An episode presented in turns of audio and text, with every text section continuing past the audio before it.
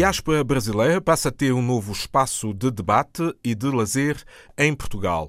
Esta semana, quarta-feira, foi inaugurado o Cineclube da Casa do Brasil de Lisboa. Na qualidade de programador e curador de cinema, a brasileira Lídia Arcemelo dá-nos a conhecer os objetivos desta iniciativa. O Cineclube, o objetivo dele é formação de público e fazer com que é, a gente possa discutir, através dos filmes exibidos no Cineclube, a gente possa discutir questões tão urgentes no Brasil hoje, questões, a questão política, por exemplo, e outra temática que a gente vai trabalhar, vai abordar no Cineclube, na, na programação, a migração. Tecer debates políticos e críticos sobre esses dois temas para esse ano. Né?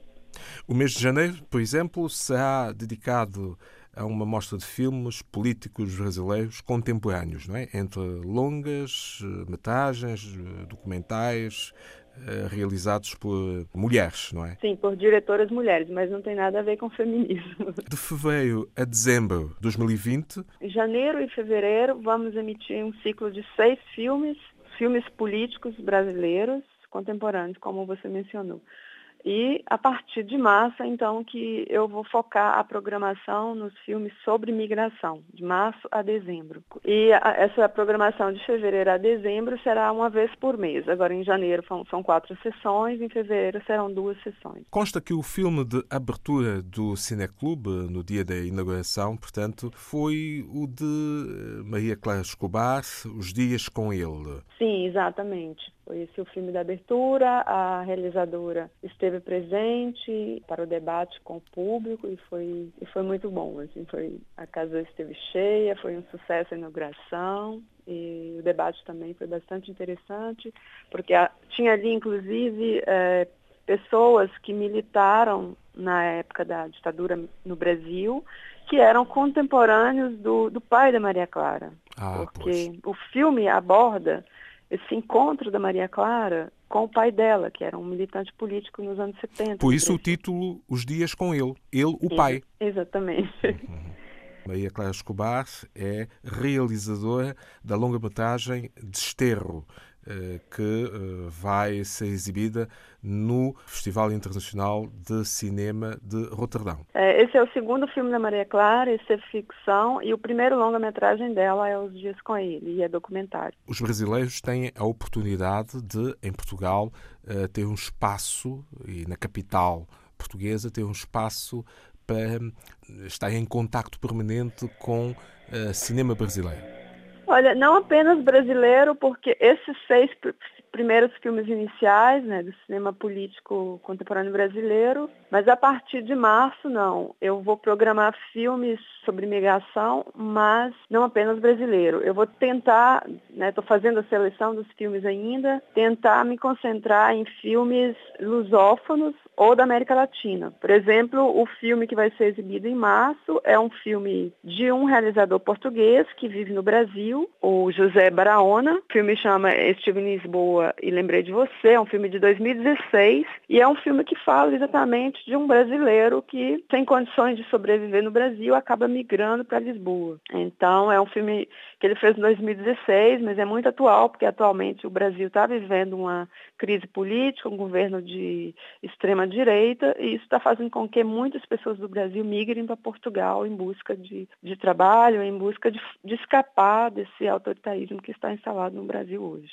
E tudo isto numa perspectiva que a situação possa melhorar e depois para regressarem ao Brasil. Olha, a gente sempre, né, a gente ama o país da gente é, esse é um momento bastante triste da nossa história, que a gente tem que sair do Brasil para poder não conviver, né, com, com práticas autoritárias. Eu também saí do Brasil por causa disso. Estou aqui em Portugal a fazer pós-doutoramento em cinema. São dez filmes políticos, exatamente para discutir a realidade da ditadura militar no Brasil, do passado, mas também as práticas autoritárias atuais. Então, de certa forma, eu também estou aqui, né? Eu sou migrante aqui, né? Não apenas outras pessoas que vieram para cá, mas eu também eu faço parte dessas pessoas. Lídia Arcemelo, brasileira, mentora, programadora e curadora do Cineclube da Casa do Brasil de Lisboa, Rua Luz Soriano, 42, Bairro Alto. Para sexta-feira, 17 de janeiro, está agendado o concerto exclusivo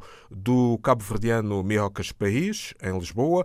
Neste regresso, a atuação vai ser às 21h30 no Cine Teatro Capitólio. A Associação de Estudantes Africanos em Bragança, traz os montes nordeste de Portugal, vai realizar este sábado, 11 de janeiro, uma marcha silenciosa de homenagem ao estudante cabo-verdiano Luís Giovanni, de 21 anos, que perdeu a vida em dezembro findo, cerca de uma semana depois de ter sofrido uma queda na sequência de agressões de que foi alvo a saída de uma uh, discoteca. A marcha terá início às 15 horas portuguesas no campus de Santa Polónia, em Bragança.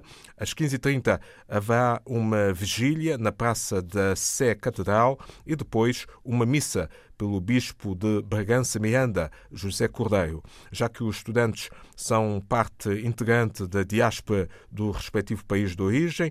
O presidente do Instituto Politécnico de Bragança, Orlando Rodrigues, destaca o ambiente de multiculturalidade no campus de Santa Polónia. Nós estamos exatamente eh, para demonstrar eh, este ambiente particularmente avançado, diria eu, em termos de multiculturalidade que é a nossa instituição. Eh, estamos a promover enfim, foram, foram convocadas algumas marchas, exatamente para, para promover esses valores em algumas cidades do país. Nós aqui resolvemos associar-nos e fazer aqui um apelo à comunidade local para que participe. Portanto, no próximo sábado eh, está prevista a organização de uma marcha em homenagem ao Giovanni e à sua família e eh, eh, na promoção dos valores da não violência e da multiculturalidade e da, enfim, dessa convivência entre os povos, mas com um forte apelo à, à não, à não violência. E, portanto, enfim, estamos certos que haverá uma grande adesão a, a essa marcha, que se pretende uh, participada, mas, uh, enfim, silenciosa no seu percurso, mas, sobretudo, com uma afirmação muito firme, muito, nesse aspecto, com uma voz muito forte e muito alta, que os nossos valores, os valores da paz e, e da multiculturalidade e, e, portanto, e esses valores em que se sustenta a nossa instituição e que queremos defender de, de, de forma universal. E, portanto, estamos certos que a nossa comunidade vai abraçar aqui a instituição, os nossos alunos eh, de todas as origens e esses valores que todos defendemos. Eh, de qualquer forma, enfim, para tranquilizar as pessoas, eh, enfim, diria que esta agitação ela é natural em pessoas que nunca estiveram aqui, que não conhecem a nossa comunidade, mas aqui internamente, no seio da nossa comunidade, há uma grande sentido de dor, angústia, consternação pela perda do Giovanni, mas de forma nenhuma um, um, um sentimento de medo ou de insegurança. Eh, os colegas do Giovanni que estiveram envolvidos, apesar da pressão enfim, que estão a sentir pela dor, pela dor, mas eh, enfim, estão tranquilos e não têm receio de medos ou de qualquer represálias ou enfim, ou de, de qualquer tipo de, de, violência nem ninguém da nossa comunidade. Não é, é o sentido de forma nenhuma temos aqui um, um sentimento de medo, porque todos sabemos que eh, nós somos uma comunidade de paz e, portanto, isto foi uma, uma circunstância, eh, enfim, absolutamente excepcional, eh, enfim, deslocada, infeliz, muito lamentável, mas absolutamente excepcional e, portanto, não há nenhum eh, grupo, nem movimento, nem conjunto de pessoas que procure eh, promover a, a, violência na nossa, na nossa região e na nossa comunidade. Isso não existe e os nossos alunos estão perfeitamente tranquilos, como sempre estiveram, a fazer a sua vida normalmente uh, e, portanto, não há qualquer sentimento de medo ou de insegurança. Isso não existe aqui, uh, nem passou a existir mais por estas circunstâncias. Há, sobretudo, um sentimento de luto que todos estão a viver, de dor, de perda, uh, e, portanto, isso sim, estamos a viver mas não de medo ou de insegurança e muito menos de um sentimento de eh, ódio racial. Não, isso, isso, isso não existe, não se sente e não há qualquer tipo de violência sustentada nesse, nesse, nesse, nesse tipo de, de, de, posturas sociais. Não é? Isso não existe na nossa comunidade e, portanto, está absolutamente em paz e segurança, apenas em dor, consternada e surpreendida por aquilo que aconteceu. Sr. Presidente do Instituto Politécnico de Bragança, um, ehm, os estudantes normalmente um, ehm, tentam ligar-se à própria comunidade do espaço em que estão inseridos, o espaço da cidade, neste caso a cidade de Bragança, não há uh, registro de incompatibilidades uh, no relacionamento desses mesmos estudantes com uh, pessoas fora da comunidade estudantil. Não, não temos qualquer, qualquer registro anterior, de, em particular dos estudantes cabo-verdianos, de atritos ou de incompatibilidades com a comunidade local, de forma nenhuma. Eu dou-lhe alguns exemplos e eu, enfim, eh, saliento-me eh, e, portanto, isso é por mais evidente que a comunidade cabo-verdiana é uma comunidade especial na medida em que ela é muito participativa socialmente. Uh, os nossos estudantes, uh, a nossa Associação de Estudantes Africanos tem uma equipa de futebol a participar nos campeonatos regionais. é uma equipa em que jogam muitos estudantes cabo-verdianos e que é muito, muito inserida localmente, participam nos campeonatos regionais. Obviamente que no futebol há muitas rivalidades, mas são, são, é uma equipa eh, bem querida pela generalidade das pessoas. Há muitos atletas que estão noutras equipas a jogar e, portanto, dinamizaram o, o desporto local. Culturalmente são muito participativos também, eh, têm muito jeito para a música, uh, tocam muito facilmente, facilmente criam um bom ambiente nessa perspectiva. Um, outras atividades culturais, dança, teatro, desenvolvem muito facilmente esse tipo de atividades e, e, e portanto, eh, enquadram-se enquadram facilmente. Não temos notícia, na verdade, de qualquer atrito que tivesse havido noutras circunstâncias, seja, seja na noite, seja noutras atividades. Um, portanto, isto, enfim, foi, foi absolutamente excepcional. Obviamente que numa situação ou noutra temos registro de três ou quatro casos eh, enfim, ao longo destes anos, de pequenos atritos eh, na noite entre nossos estudantes e outras, e outras, e outras eh, pessoas.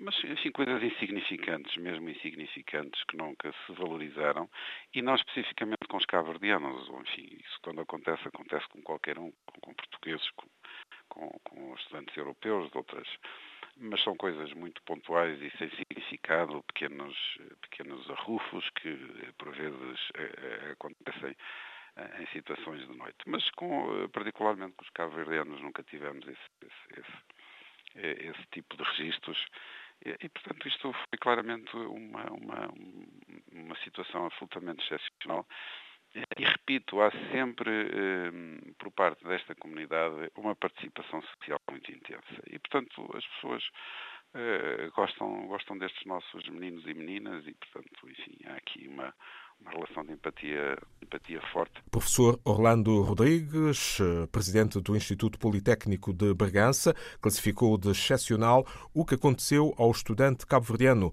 Marchas e vigílias estão previstas para este sábado, 11 de janeiro, em Bragança, Coimbra, Lisboa e Porto, numa homenagem a Luís Giovanni. No programa Via África deste domingo, o presidente do Instituto Politécnico de Bragança vai falar do acolhimento de estudantes estrangeiros e da sua integração na comunidade local. Música